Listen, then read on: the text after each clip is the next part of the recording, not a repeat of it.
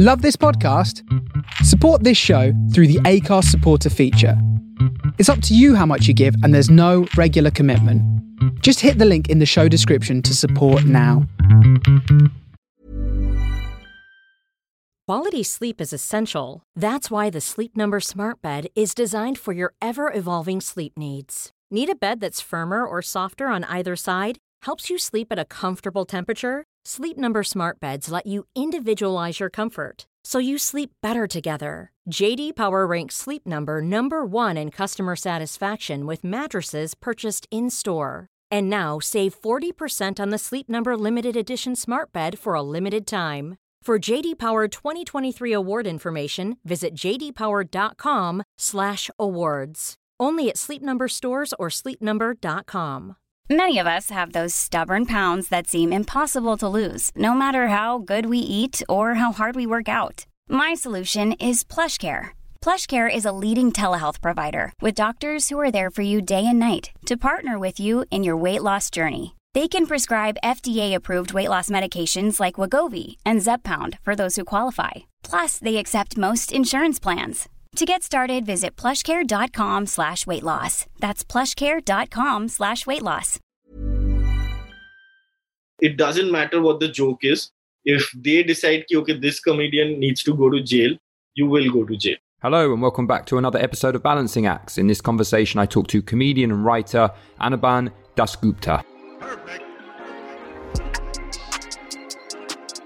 Hello, I'm Steve Whiteley, and welcome to Balancing Acts, a series of conversations with an array of creatives. We talk about their journey, the struggles they faced whilst progressing their career, strategies they use to unlock their creativity, how they balance their career with their personal lives, what impact this has had on their mental health, and lots more. Anirban is one of India's top rising comedy stars. He originally worked in sales and then left that job to pursue comedy full time. He was one of the founders of Comedified, one of the first comedy groups in Calcutta, and he played an instrumental part in establishing the comedy scene in the uh, sleepy city. He then moved to Bombay, which is the capital of stand up comedy in India, and success soon followed. In 2018, Anirban released his Amazon Prime special called Take It Easy, and he spent six years working with a bunch of cohorts and collaborators on his dark comedy show Afsos, which is also streaming on Amazon Prime. This conversation gives an insight into what it's like trying to make it as a comedian in India, and um, as well as talking about Anirban's personal journey, we talk about the obstacles he and other comedians like him face when trying to express themselves comedically, uh, and butt heads constantly with a totalitarian like government who are clamping down hard on freedom of speech and expression over there. So this is a fascinating conversation. And remember, if you like this conversation, if you like Balancing Acts, the podcast series, then please do rate and review us on Apple. It would uh, make my day. So if you if you feel like making my day, then um, just uh, leave a little uh, rate and a review. That would be most lovely of you. And if you want to sign up to my newsletter, you can. It's uh, on my website, Steve Whiteley, W H I T E L E Y dot co, and you can sign up there. And I will. I promise not to spam you. Be irregular not even spamming, just be, uh, you know, stuff that's related to the podcast and so forth that hopefully you will be interested in. So, without further ado, over to Anirban. Perfect.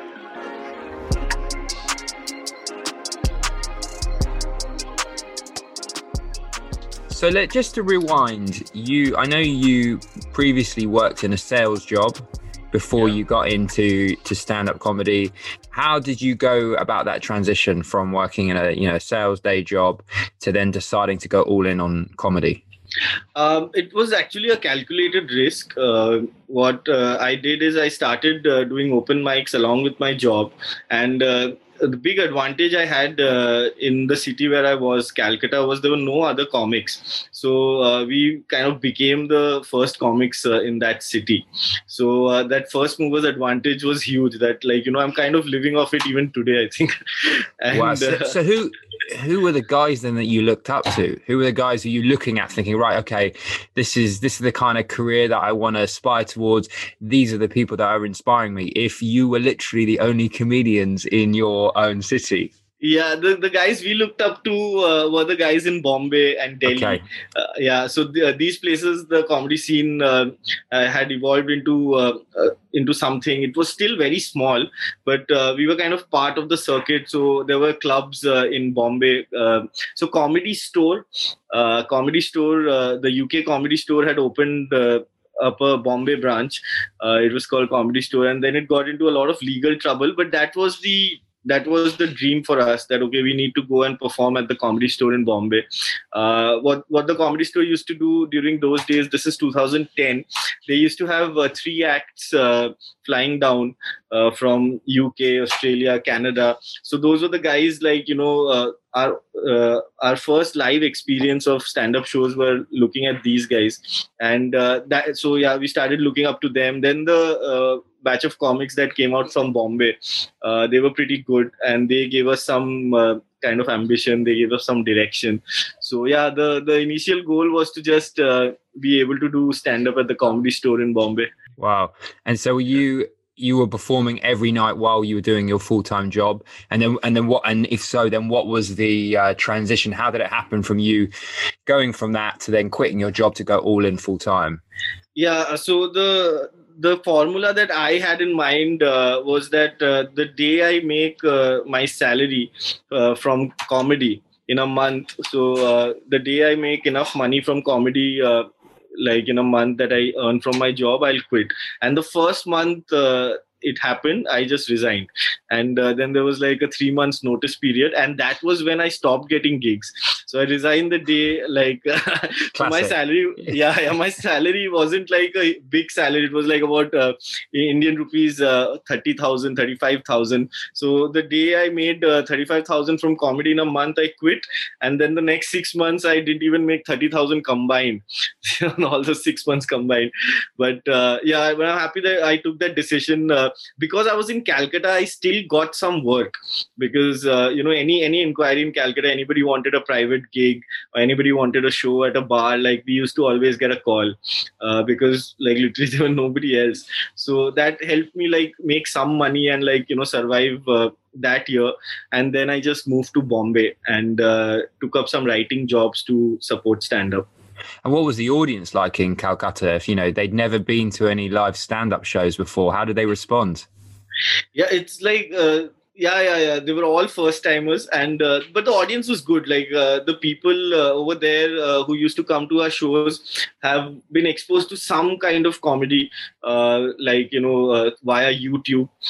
They've seen all the you know all the icons of stand up the carlins and the seinfelds. So like some of them knew what to expect whereas the others you know we kind of had to educate them. So like early on like uh, we used to actually like the first five minutes we used to actually explain to the audience ki, okay this is how it, uh, it's gonna work. Uh, we are going to tell you jokes. Don't get offended. Laugh laughter is very important for you know the energy of the show for you to have fun. So it used to be like a lecture up top and then you start the show. Yeah. Wow, so you're really like starting from you know step one. yeah yeah absolutely Amazing. absolutely yeah we, we I'll, I'll tell you I'll, I'll tell you like this will uh, you know uh, say a lot of things. So uh, not just the audience even the comics like all of us we didn't know shit about stand up right? We were also like figuring it out. So we didn't uh, at that point we didn't even know that going up top is not good because you get a cold room. Because at that point we used to think hey let me just go up top get done with my shit and then i'll sit and enjoy the others. So we used to actually toss who will go first and whoever uh, who will go uh, like we used to toss for the order and me and Vaibhav who's another comic who's now in Bombay. Um, uh, during those days uh, whoever won the toss used to go first. And it took us about six months to realize this is actually not a good deal. Like we are spoiling our own prospects. And what what was your family's reaction to you deciding to you know go all in on your comedy career? uh, my family was pretty uh, positive they were pretty supportive. Uh, they, they were like pretty stable in their own uh, way. They were pretty Okay. financially stable. So they didn't really bother me uh, with uh, you know like have a job. They they've always been they actually did not want uh, me to do a regular job. Like they, they Oh, really? wanted me to yeah yeah yeah. When when i was a kid they wanted me to like you know play professional sports or something like you know out of the ordinary. Okay, so uh, did not have much trouble uh, convincing them. They were quite happy. although my mom still doesn't know what I do properly, like it's very difficult. Uh, like she uh, she doesn't understand Hindi and uh, English like you know that well. Like uh, she converses mostly in Bengali, and our stand up is mostly in Hindi and English. Uh, so yeah, she she doesn't really like watch my shows and all, and she has a tough time explaining to relatives what I do. But has she been to any of your gigs? She has actually and she's yeah. just laughed at anything because you know uh, i'm her son. That's like oh, what's more important? It's interesting watching um, your clips which are which are very funny but how you jump between hindi and english. Why is that? Why do you jump between the both when you're performing stand up um, i think that's that's how we talk here Okay. Uh, like it's it the, the language is called Hinglish. You know the right. the combination of Hindi and English, okay. and uh, that that's like kind of the urban language in India, uh, in all the cities.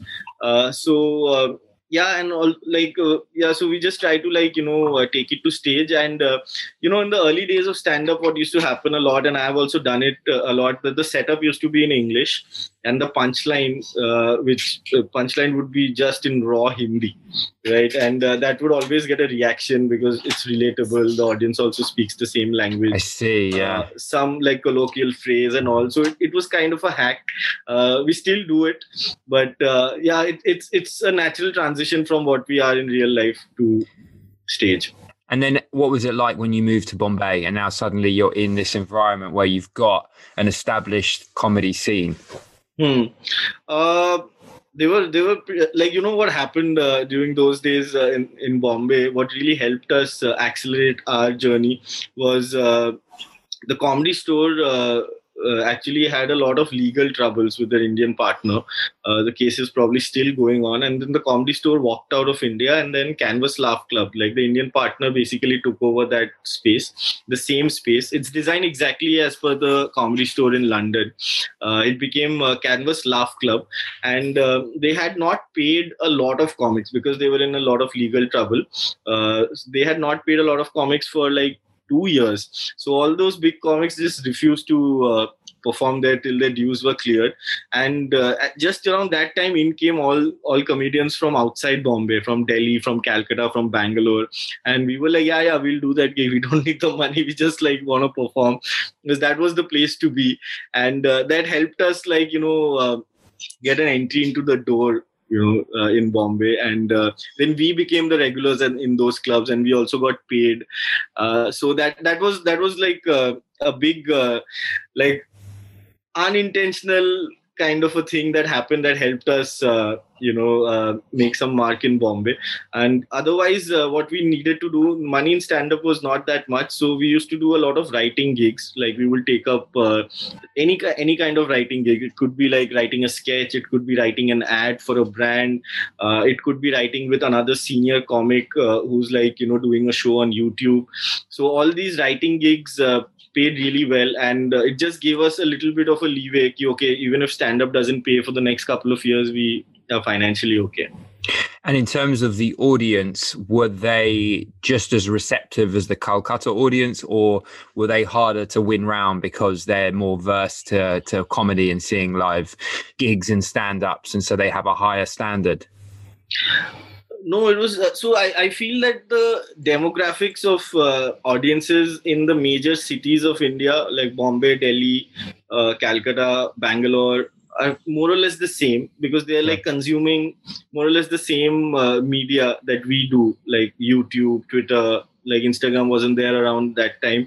So uh, i did not really feel a lot of difference between calcutta crowd and bombay crowd. The difference was that yeah they knew what to do. They knew what to expect. Whereas in calcutta we had to like a little bit educate them before the show started.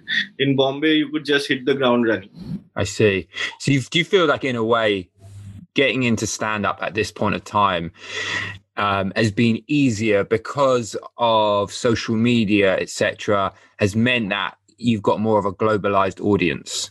Absolutely absolutely. Like you know the, the education part is already covered now. Yeah. Like you know they know what to expect. Uh, yeah it's it's kind of like the audience and us we have the same uh, same routine. Like we are in, on the same websites we are following the same news uh, you know in some way. So yeah it, it, it has actually made it much simpler. So you moved to Bombay and then fast forward a few years and you've got your Amazon Prime special, Take It Easy, which is um, obviously a massive achievement. How did that happen? Uh, so uh, during that time, uh, about uh, in 2017, uh, I yeah. got uh, signed on with OML, which is a talent management agency over here in Bombay, and they represent about 90% of comics in India. Uh, and uh, around that time, I was also like releasing my YouTube videos. And uh, in one of those videos uh, was on uh, an Indian freedom fighter called Netaji Subhash Chandra Bose. Uh, and the, basically, the whole the joke was that so he disappeared. Like you know, his death is debated. So and a lot of people in Calcutta actually like you know have that hope that he'll come come back one day so and those are the stories i grew up with so I did a video on that in 2017 and uh, i had to take it down in 12 hours because um, my mom started getting threats in Calcutta, and there was like a huge campaign. Political parties got involved. Uh, those were the early days uh, of uh, you know internet outrage. Like currently, if a story like this happens, it's like yeah, so what? Because like it happened with my friend yesterday, happened with another friend day before yesterday. But at that time, it was like pretty unique. Uh, didn't really know how to deal with it. Uh, uh, some lawyers advised me to you know just like take it down. So i took it down. And i remember that moment when i like actually deleted that video 12 hours after uploading it. Um, it like just felt like defeat. You know that's like just i don't know how to explain it but tangibly you know it was a defeat. Mm. and uh, so uh, then what i did is uh, i got really like frustrated. I came back home and i just called uh, the programmer at the canvas laugh club that which was, which was formerly the comedy store. And i said that uh, tomorrow i just want uh, to do a spot. I was not on the lineup. And he was like uh, how long do you want uh, to do? I'm like just put me on for however long you want. Like you know 2 minutes is also okay. 20 minutes is also okay. And i went and i just like you know i did about 10 12 minutes uh, of what happened and how i'm feeling at that point. And hmm. just try to like you know uh, reason with myself okay what's happening and all i just like let it out and uh, it had some jokes and it absolutely destroyed. It was like a 10 12 minute set that i got out of nothing over a night and that 10 12 minute uh, thing became the hour which is take it easy on amazon prime. So at that point i was not even thinking of a special. I was just thinking of okay i'm going to release this material uh, out about uh, you know freedom. The i, I was I, I used to uh, i was thinking that i'll call this uh, bit freedom versus offense. And on freedom i will just like put a band-aid to just show that okay freedom is uh, injured okay so i was like planning all this. I was planning a youtube video and then uh, i kept doing it every night and every night it like th- that whole special has been written on stage. Like you know uh, before the special i used to write down every joke every one liner and like you know i was very corporate about this whole process.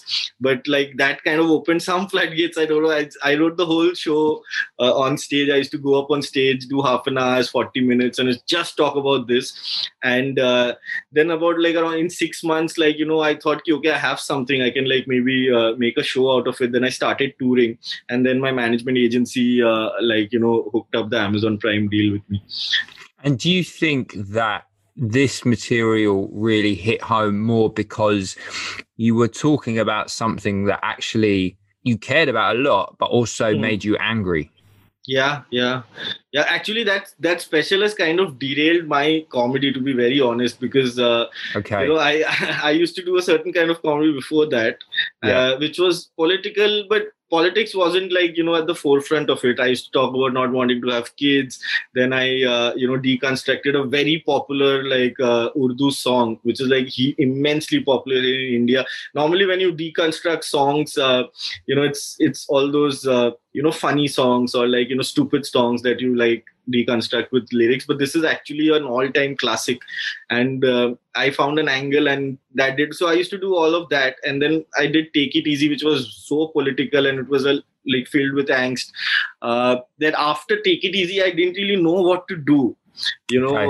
uh, like for a, for a year or so i was like really confused because i'm like okay now people are coming and like expecting uh, some political comedy.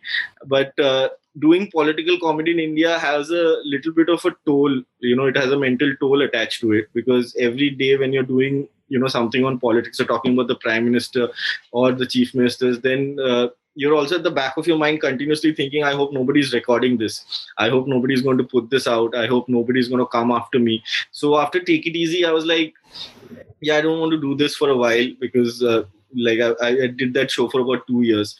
So i started but like you know it kind of confused the hell out of me. Okay what do i do now? Like i have an hour after that which is completely non-political.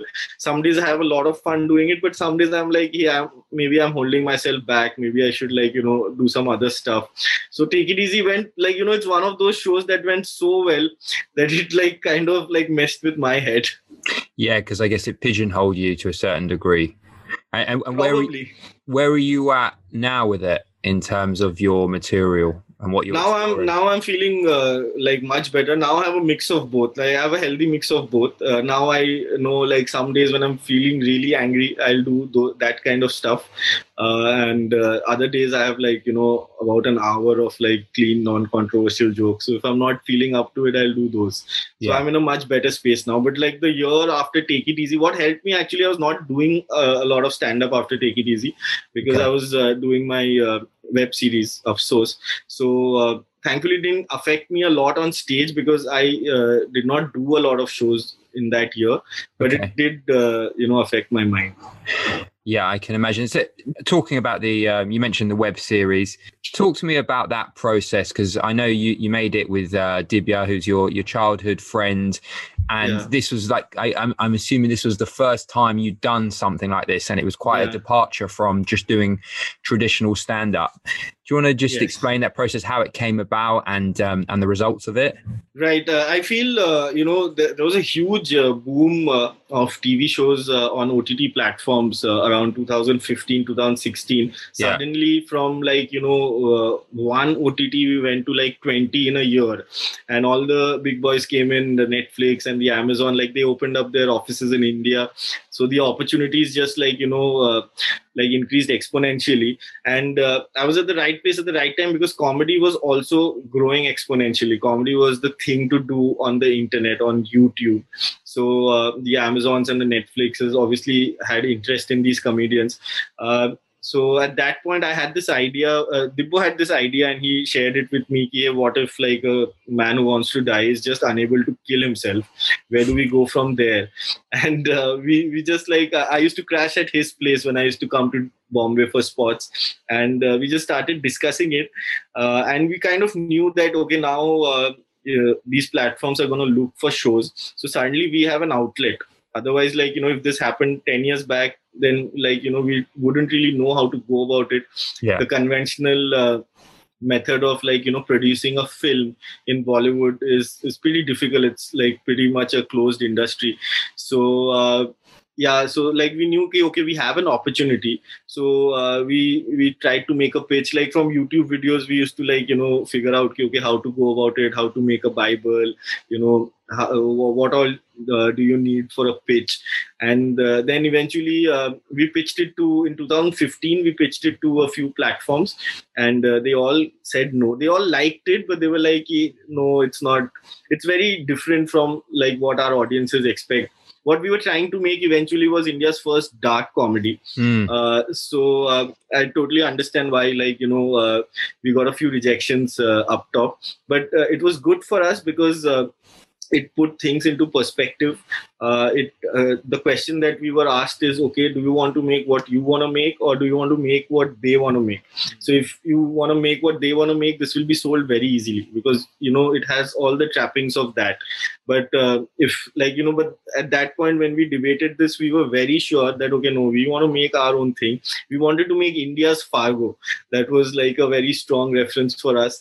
And uh, the couple of years that passed uh, you know after those rejections actually made the story much better so now i'm very happy that they didn't buy it because then it'll be a very shit show that's it yeah, that's so it's an important yeah. point though isn't it um, yeah sticking to your creative guns and Yeah. and making sure that you're doing something that you're inevitably proud of as opposed to doing it for commercial reasons which you know I can understand why why you would potentially do that if there's an opportunity Absolutely. to have a pot of gold at the end of Yeah. The yeah. creation then yeah but Yeah. you're pleased with the decision you made to stand by your um, creative decisions Ab- Absolutely. Like I, I, uh, I often tell Dibbo that uh, Afsos, the process of Afsos uh, end to end would be around six years from the day we started discussing it to the day it was released. It would be around six years, and somehow it's just the perfect process. Like we, we got lucky. Like. The whole thing like you know happened so beautifully. Like all the like we had a lot of problems. When we say that it was a perfect process doesn't mean that like you know uh, we did not have problems. But all the problems led to something better. Okay. So that, that that was something uh, incredible. Like we went to shoot uh, you know uh, in the hills in uh, when it was snowing in the himalayas in the hills uh, and uh, we were stuck we were stuck and like lives were in danger. Like we were stuck in landslides and all. The crew was stuck in landslides and all. And we were like okay maybe this is the end of this show. Like this is never going to see like the light of the day and like you know people are going to die and all. But somehow that became an insane part of the show the things that we shot uh, in that place. Uh, without that it will be a completely different show. So uh, you know just the problems always led to something better. Like whenever uh, you know we would not get the person we wanted for a particular role uh, we would be very disappointed. But then like a month later we would get somebody even better. Yeah. Like in hindsight we can like think about those things and like you know actually analyze it. Uh, another important thing about uh, afsos was uh, it's probably the only show uh, that's uh, you know uh, in, done in india at that scale that has no producer interference at all which Okay. is kind of unheard of in india. Uh, because uh, you know our show was a like it was a decent uh, scale show for me but in the grand scheme of things it was a very small show. Like with no a-lister no big uh, you know influencer uh, no big social media star. So amazon kind of didn't didn't bother with it. They were like okay here's the money just go make it. So we go, like the whole scripting process we did not have even one meeting like they just asked us to send us the final script. They read that final script and then they had no problems with that also. And i was speaking to my friends who've been doing shows with like netflixes and bigger shows with the same platform amazon. And they're like this is a dream. Like how, how did you guys pull this off? And we're like we just got lucky. Because that that's when you when you don't have a deadline when you're writing a show it's it's just perfect right? Like uh, you know normally when there is a deadline the week leading up to the deadline you are kind of reorienting your uh, you know writing room to for the meeting. You're preparing for the meeting rather than just like you know writing and writing and making the show so all these deadlines used to like really bother us because whenever there's a deadline we have to reorient ourselves and like you know think about what will sell in that meeting but uh, for Afsos, we just had a free hand. And uh, the head of Amazon Prime told us uh, in the first meeting that I can see you are holding back a little bit. It's an absurd comedy. It's a little bit uh, weird. The only thing uh, that will make this work if you don't hold back. And I told him, yeah, I'm holding back so that you buy it. Like, you know, I'm holding back so that it's not too far uh, Yeah, left, uh, you know, left of center for you. And he was like, no, no, no. If we are interested in it, we are interested in it for the right reasons. So go all out. And that was the last communication I had with them for about a year. And then we just like, you know, finished up uh, developing the show, writing the scripts. Hello, sorry to interrupt in the middle of this insightful conversation, which I'm enjoying, I'm sure, just as much as you are. But I need to give you guys a little reminder. Uh, if you like this uh, conversation, this episode, if you like balancing acts in general, then please do subscribe to us, rate and review us because it makes the world of difference. And the more reviews we get, the more rates we get, the more people can discover the podcast and we can make it go viral, whatever that means. Okay, back to the chat. So they had real faith in you then in terms of Yeah. the vision for the show, just to leave you Yeah. alone. I mean, that is the dream case scenario, you know. Absolutely. It can only go downhill from here now in terms of Yeah, yeah, that- that- That, that's, That's a big problem. problem. That's a big problem. Currently, I'm writing a film uh, with the same team, and uh, like we already have had like you know five meetings in three months. yeah, you know, what's Like, hey, this? man, Yeah, this is very different. This feels like your first project. How was Afsos received then in in India? Uh, very well, very well. Like uh, much more than what we expected. Uh, we, like I'll tell you honestly, the reason uh, like we made the show is uh, so that like we could make something that we would enjoy. So we made that uh, like you know uh, the goal was very clear.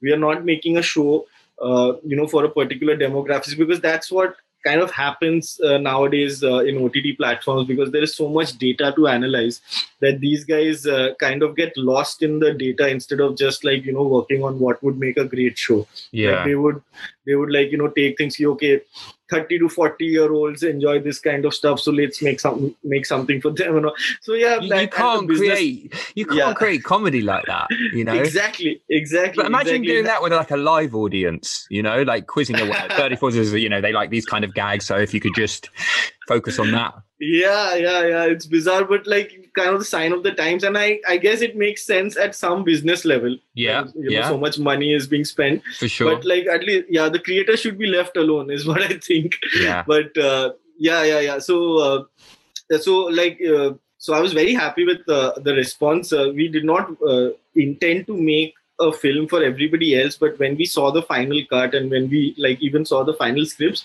we were pretty sure that this is a show for everybody. Like whether the data like you know we had focus groups that's that's the biggest scam in the world.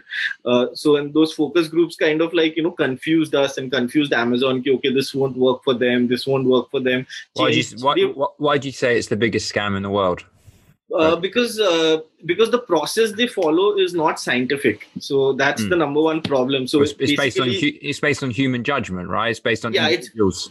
exactly exactly based on human judgment and your art art is subjective by nature Yeah. so the who, whoever the manager is in that like you know some some mba from a big b school you know he's like he's suddenly now the like you know is going to tell us okay start the show with a different scene. Yeah. I, I don't i'm not going to accept that. So we had a lot of uh, you know to and fro there. They actually wanted to change the start of the show. And our show like starts and ends in the same with the same scene. So it's Right. just not possible. Like it's technically not possible. But they So- don't go and watch the whole show. They just see two episodes and I then they see. give you the most absurd you know feedback So it's And lot interesting. of- so you had like you have the space to create the show you want to make, but then it's only when Yeah. you deliver that show you're, you're then given feedback yeah in yeah terms of that was like, okay, we like this, I don't like this. yeah that was the first time we actually got any like feedback from amazon side uh, uh, because amazon is very like all these otts are very dependent on these focus groups so um, yeah it, it just made no sense first of all it was like a year too late and uh, secondly like if you want to like you know You're like, guys, me- you know, you should have told us this four years ago. exactly. Exactly. And, and and the second thing is you at least the least you could i expect you to do before asking me to change the opening scene of my show is to watch the full show right? Like they just saw the first two episodes. They just did a couple of group Right. discussions. And in these group discussions you know the alpha kind of takes over and whatever that person says everybody you know how group dynamics work right? Sure. like uh, so yeah, it, it's it's not legit feedback. Actual feedback during focus groups uh, is when they are watching the film they are watching the sh- uh, episodes and uh, they have a camera on them. Like the room has a camera and i have the the creators have sent a link of that room. So like that's actually very insightful because you can see the points where they're laughing the points which are like you know getting a chuckle and then you can like kind of uh, work around it. Like you can still make some changes pace it up or slow it down change a few things here and there because you can see it's like you know it's like uh, me watching my audience watch my show but i am at the side. It's like me me watching the whole thing live um, even though i'm on stage. So that gave me a lot of insights but they never they were not interested in those insights. They were like you know they just like you know put it against some shit formula that they use for bollywood. Uh, they don't even have formulas for web shows or tv shows. Like they are using whatever they use in bollywood films which is a completely different ball game those are three hour films playing in cinema halls where shah rukh khan salman khan all the big acts are there. So you can't just like you know uh, force fit those rules into a web series that's black humor like you know a show that and the question that i asked the focus group is why don't you like you know uh, match our show with another show of this kind. Mm. and uh, why are you matching our show with the biggest shows that the country has seen? Like you know with the biggest stars like makes no sense right? And they're like we don't have any reference. So then i was like then you guys should shut up. Like you know if you don't have any reference then don't match us with some wrong films. So that that was a big problem. Uh, but thankfully amazon like you know still understood it and like we were stuck for about two three months i think two months at least. And eventually like you know uh, things worked our way. So you didn't have to make the changes? Nothing nothing. No changes were made right. like that came from the focus groups. And uh, then it released uh, and it did pretty well uh, like uh, quite happy with uh, like they don't share the numbers but uh, like the kind of reaction that i got i am still getting messages like it's been a year now and people are still discovering the show and messaging me. I got a lot of support from the comedy scene uh, because uh, you know to be very honest that was my only bet. If my friends in the comedy scene kind of like you know enjoy the show and push mm. the show that'll be our marketing because our show actually had zero marketing officially uh, Afsos had zero marketing. So uh, which is which is very rare in today's like age of marketing. Like now when a show comes out like you know billboards uh, uh, you know the shows are on billboards social media influencers get involved a lot of money is spent in making sketches and interviews and all of it. Like the marketing like is huge right now. And in india we have actually seen a couple of shows that are like you know uh, objectively okay okay. Like you know it's not the best thing in the world but uh, the kind of numbers that they have done they have like completely changed the game in that that uh, in the web series space. So marketing can actually elevate a show to a cult classic. Currently and that's something that we have just seen in india in the last 3 4 years both in fiction and non-fiction. So we we had none of that. All we had was like you know all my comic friends and they they really, I, I i made it a point to show uh, the like you know to show the series to them before the show was released. I used to go to their house and i was like hey do you want to watch Afsos and like we used to just watch uh, at night and they all like you know uh, liked the show and really helped me promote it. So that helped a lot. There's nothing better than having a show get out to people in an organic way particularly you yes. know if your friends can support as opposed to because you can do like all the paid media you want. Yeah but it's yeah. not yeah it's just not as powerful as when it comes organically like that and you've got friends who've got their own reach promoting yeah. it for you which is great yeah yeah yeah we, we got we got some great reviews uh, we got some horrible reviews also so it's exactly perfect okay. like that's how it should be yeah yeah you want those controversial reviews because that's what makes people want to go and see it right yeah and when yeah. people pan it and and like completely slam it so hard then you're like okay well maybe there's something in this yeah absolutely. Absolutely. Yeah so quite you, quite happy with the whole thing. You seem very uh, industry savvy. Have you have you spent time studying how the industry works out there or has that just been a natural result of you just being immersed in it? Uh Afsos was my film school. Like you know that that was it. Like okay. Uh, taught me everything uh, right from uh, you know the the individual aspects of it like writing and like you know conceptualizing pitching and all of that yeah. to the group aspects of it of how to like you know uh, uh, put a team together how to like cast how to uh, you know get the right director how to get mm-hmm. the right music director uh, so it, it like uh, it's the best film school uh, that you can get because it's your show and you're also learning yeah. i uh, i try to like surround myself with like you know people who are obviously more experienced people i uh, trusted and people who actually got the vibe of Afsos. i met with a lot of people uh, when i was uh, when we were uh, you know me and Dibbo, we were like interviewing directors uh, for the show and um, also we were like looking for an additional writer so we met a lot of people and Afsos was a story where you know in five minutes you would understand if the other person gets your vibe or not because it's a pretty yeah. left of center kind of a thing. So like i you could just feel it. And uh, so that that so that told us ki, okay always go with a gut feeling. You know that's a big learning yeah. this whole process. So you'd meet with different writers and then what you'd ask them questions on their thoughts on the script? Yeah we, we wouldn't uh, like we would narrate our story. We would narrate whatever uh, Afsos was at that stage. Okay. and uh, then uh, yeah we would just uh, just have a conversation about it. We would hear their points. We would like you know uh, just uh, discuss it. And that would like tell us okay like you know we like this aspect or we like this energy. The energy was very important. Another thing i learned uh, uh, while making Afsos was uh, you know the energy in the writing room uh, needs to translate on set.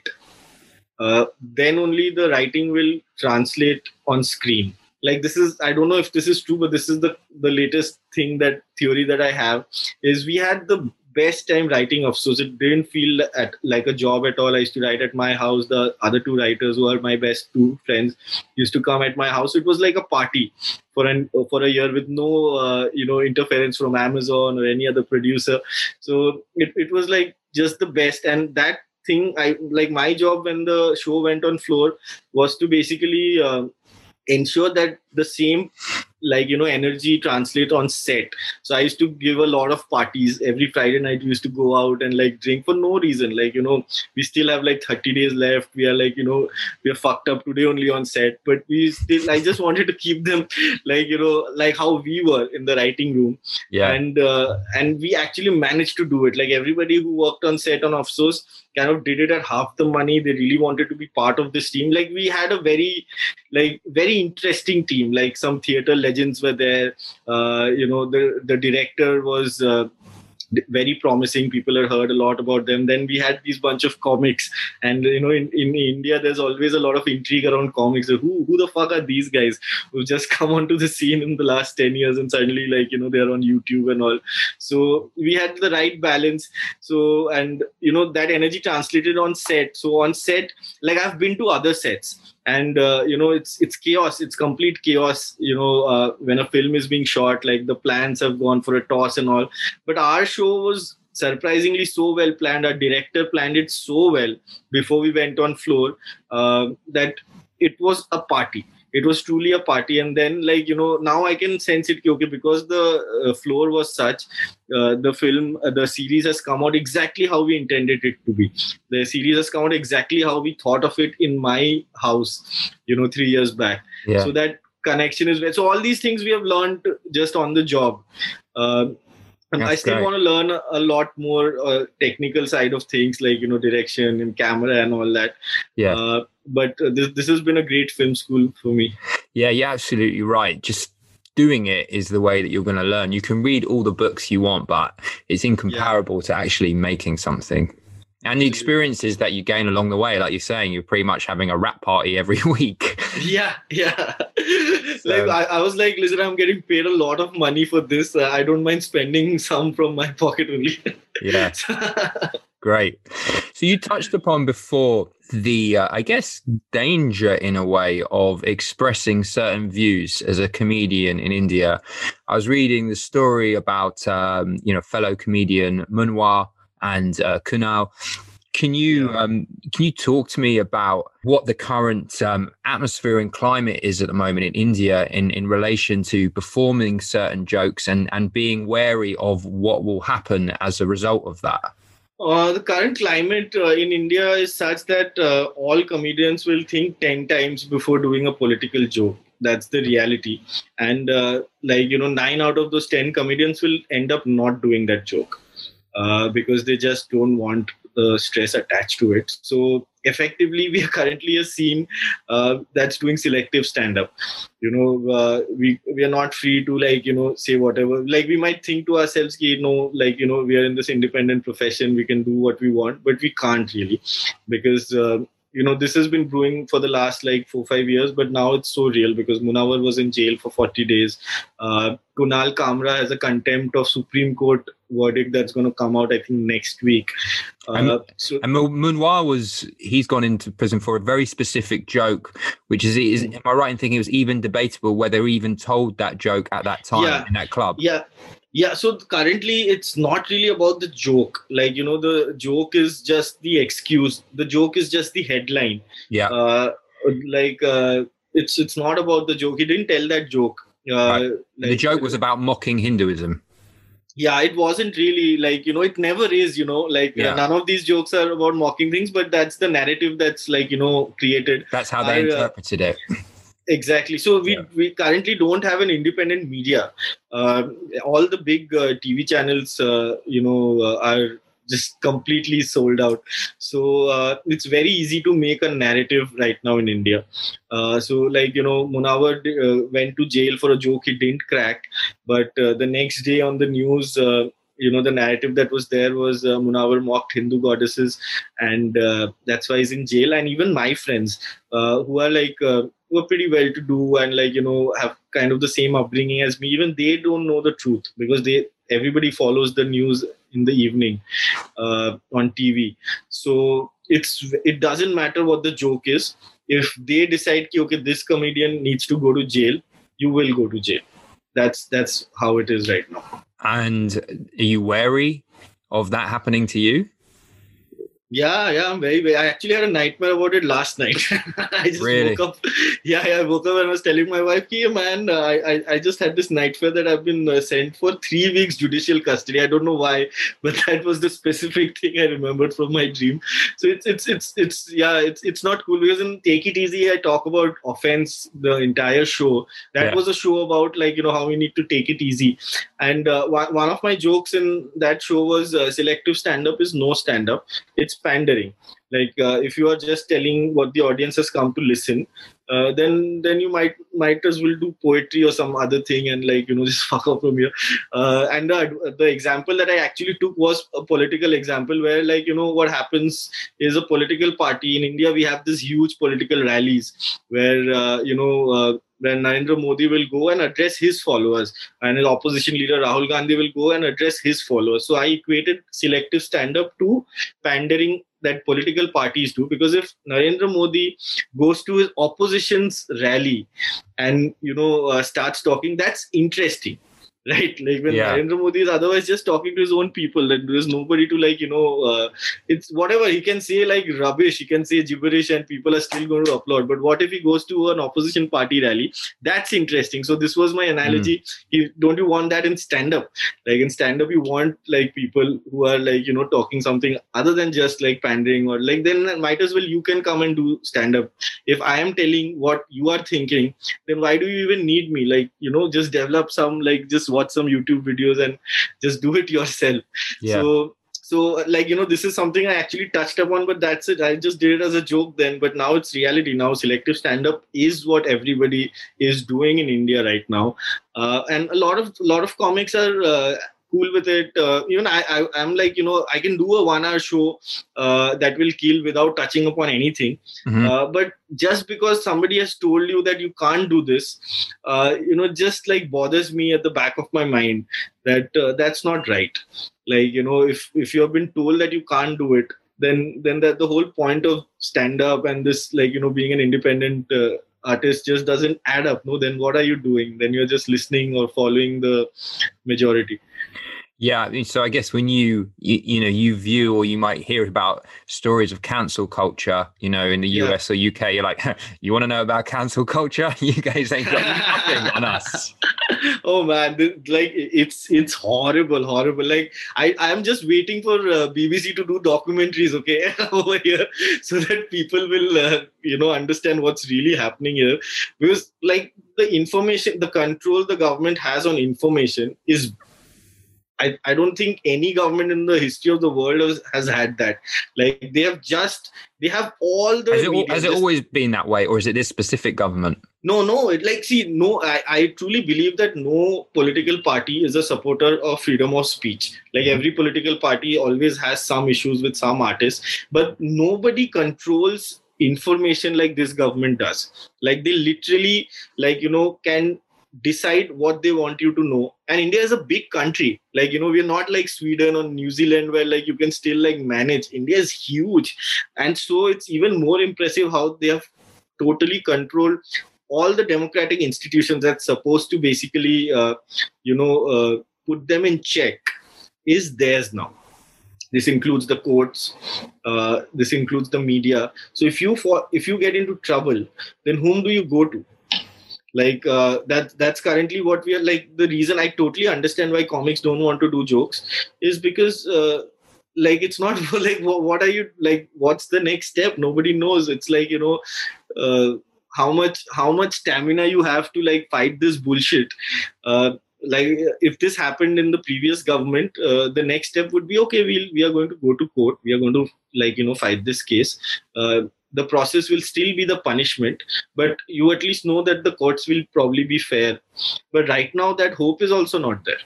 Like you're literally like you know uh, yeah at their mercy. So what's happened to your friends your comic friends that have been arrested? Are they being released or are they still in prison Munawar was released after 45 days, I think, 45, okay. 46 days. He was in jail.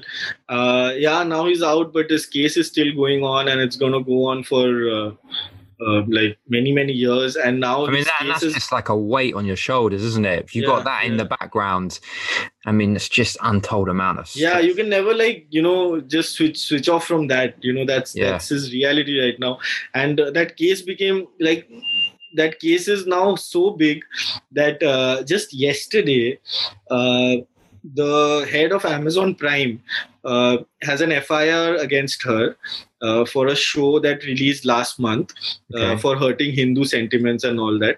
So um, she had filed for anticipatory bail i think and yesterday was the hearing for that. And the judge uh, actually took example of munawar's case in the verdict. Uh, she was denied anticipatory bail uh, and she was and she uh, the verdict said that uh, something on the lines of uh, Munawar Faruqui. Uh, we should not uh, like now. Pe- any anybody like comics like Munawar Faruqui make fun of Hindu gods and goddesses. This has to stop. So now that's being used as a precedent, is as a reference point. So that's how the information is now set, and that's the truth now. So it's it's coming in like you know higher court judgments. And uh, yeah that's where we are at right now. Kunal kamra is like the comic uh, who's like uh, the the fighting the most against it. Like he just doesn't give a fuck. Like you know he's the amount of mental strength he has is like just unbelievable.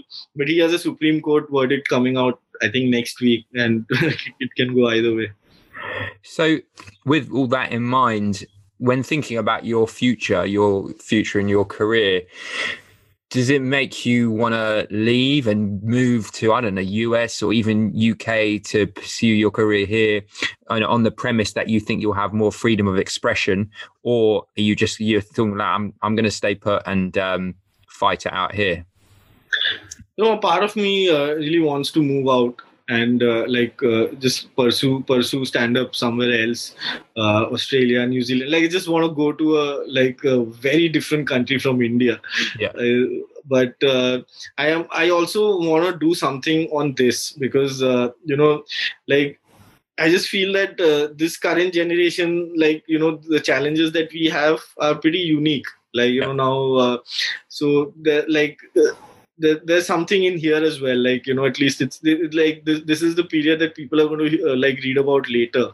Mm. so uh, you know it's it's it's like you know a little bit like uh, you know how we have read about like you know like our history like you know how we reached here. Like you know we, we have faced this before right? We have faced uh, dictatorship we have faced colonization.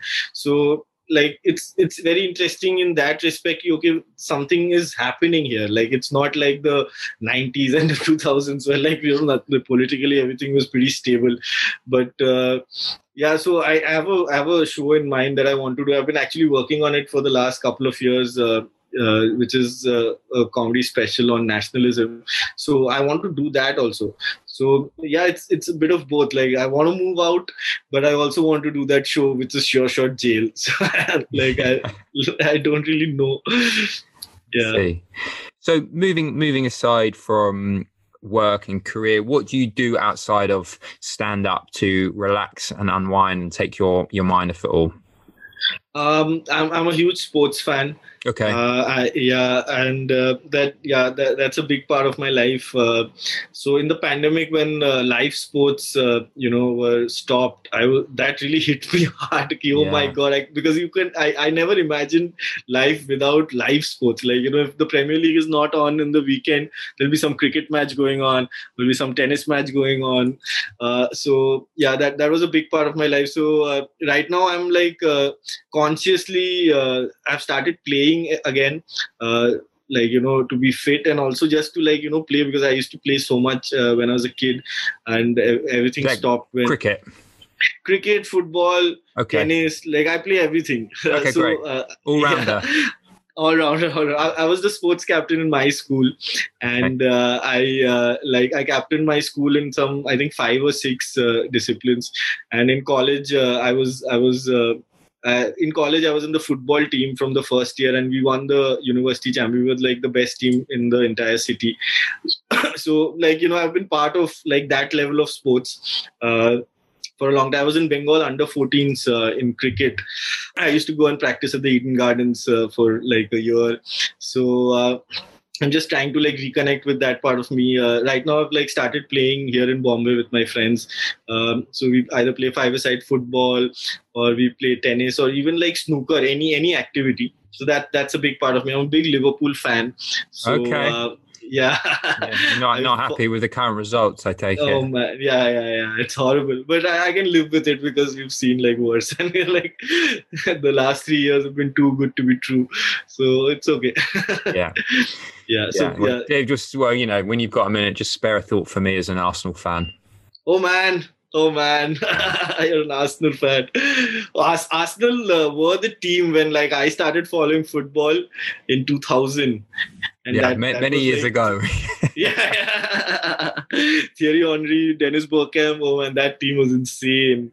You sometimes forget you forget how far they've fallen. I remember I was away not long ago, and I was speaking to a couple of Italian guys, and uh, they're like, "Who do you support?" And I said Arsenal. They're like, "Oh, I'm sorry, man." I was like, you know, that, you know, there's even sympathy. There's sympathy out there for us as, as fans of Arsenal. That's how far we've. That yeah you yeah know? that used to be Liverpool like Yeah, it 15, did, 20 yeah. years back. yeah, yeah, yeah, yeah. Um, Yeah. Well, you know, you you know, enjoy enjoy the moment while it lasts. I guess as a as a Liverpool fan. yes And um, yes, yes. are there any books that you've you've read that have had a big impact on you or inspired you in some way? Uh, I think uh, one book that like uh, really uh, changed my life for like the years uh, following was uh, the autobiography of a yogi. Um, I've got it just there on my shelf. I haven't read it yeah. yet. I oh, please read it. Okay. Yeah, yeah, it's it, it's it's a magical book. It's a difficult book actually. Like it took me uh, uh, three attempts to like finish it. Like Okay. I, I used to read a few pages and then like you know uh, just forget about it. But uh, it's like you don't expect that book to be funny. Okay. Uh, but it is funny okay? It, it, like you know some like great great things are uh, you know expressed but in a very nice light light-hearted way and i really enjoyed that. So I, I i read this book when i was in college second year and i was like uh, uh, i remember after that like i had this burst of confidence for the next like you know couple of years two three years and uh, this book had a lot to do with it. Really? uh, yeah yeah yeah. So yeah impact wise uh, like i've actually like not read a book for a couple of years now but uh, impact wise you know yeah that that book is special okay. Um, would you say that you're a spiritually inclined person? a little bit uh, actually i feel that you know uh, what i got out from that book uh, was at a very different uh, period of my life so right now uh, like you know i don't really have that similar energy going on. Now like you know moved on to other things. But uh, you know for that moment uh, in that period of time i was i think what uh, 18 i think at that point 18 or Hmm. 19 uh, you know that was just perfect. Uh, I, I was a little spiritually inclined at that point and i've like you know come away from it now. But uh, for for that period it was very important Okay. And do you think you've come away from it now because you're just so busy with everything you've got going on? And if so, do you think that that kind of energy helps your creativity in in any way, or do you sort of like compartmentalize it? you know the the uh, the thing i remember after reading that book is that uh, i kind of uh, felt that uh, any problem that appears right now i'm ready to face it like that was my learning from that book and that that was my attitude for the next few years that really helped me in my like you know in college in my job in my uh, first job and then i even moved to stand up not many years after that. So uh, that was kind of the default attitude i have ki i'm not afraid of problems. But right now like i've had so many problems Yeah. like whether it's in the personal life or in like the professional world and like you know my parents my relationship with my parents is pretty complex that kindly i've moved away from that Like right now, I'm like, hey man, I don't want a problem. Like, give me a break. yeah, yeah. That's the difference. Yeah, it was before you're like, bring it on. I'm fine. I'm cool. I can deal with yeah, yeah, yeah, yeah. Yeah, man. Sometimes reality just bites you on the bum. I feel that. I feel that. Um, okay, final question for you, uh, Anirban. What um, does the idea of balance mean to you or not? balance uh you know i uh, currently uh, i'm i'm in that uh, phase of life where i want uh, everything to be in control.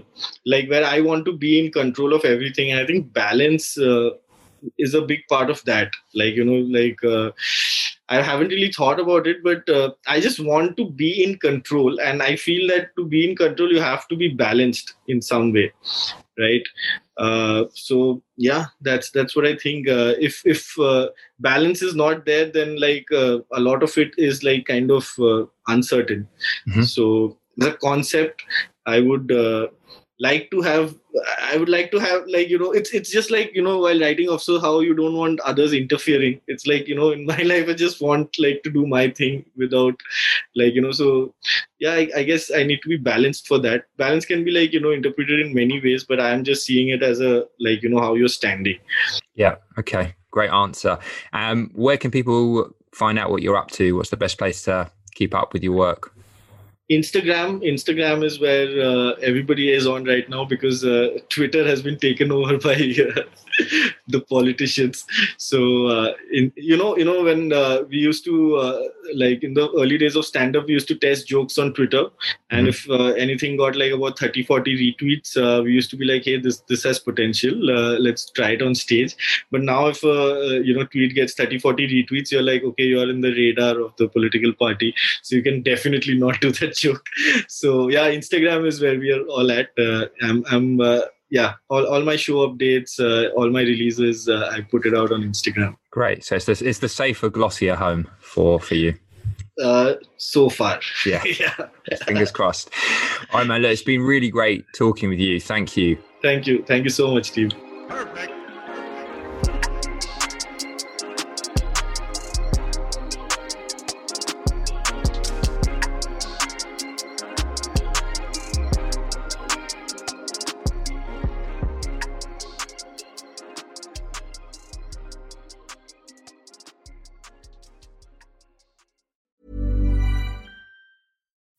we're on a budget, we still deserve nice things. Quince is a place to scoop up stunning high-end goods for 50 to 80% less than similar brands. They have buttery soft cashmere sweaters starting at $50, luxurious Italian leather bags, and so much more. Plus, Quince only works with factories that use safe, ethical, and responsible manufacturing. Get the high-end goods you'll love without the high price tag with Quince. Go to quince.com slash style for free shipping and 365-day returns. Flexibility is great. That's why there's yoga. Flexibility for your insurance coverage is great too. That's why there's United Healthcare Insurance Plans. Underwritten by Golden Rule Insurance Company, United Healthcare Insurance Plans offer flexible, budget friendly coverage for medical, vision, dental, and more. One of these plans may be right for you if you're, say, between jobs, coming off your parents' plan, turning a side hustle into a full hustle, or even missed open enrollment. Want more flexibility? Find out more about United Healthcare Insurance Plans at uhone.com. Mom deserves the best, and there's no better place to shop for Mother's Day than Whole Foods Market. They're your destination for unbeatable savings, from premium gifts to show-stopping flowers and irresistible desserts. Start by saving 33% with Prime on all body care and candles. Then get a 15-stem bunch of tulips for just $9.99 each with Prime. Round out Mom's menu with festive rosé, irresistible berry chantilly cake, and more special treats. Come celebrate Mother's Day at Whole Foods Market.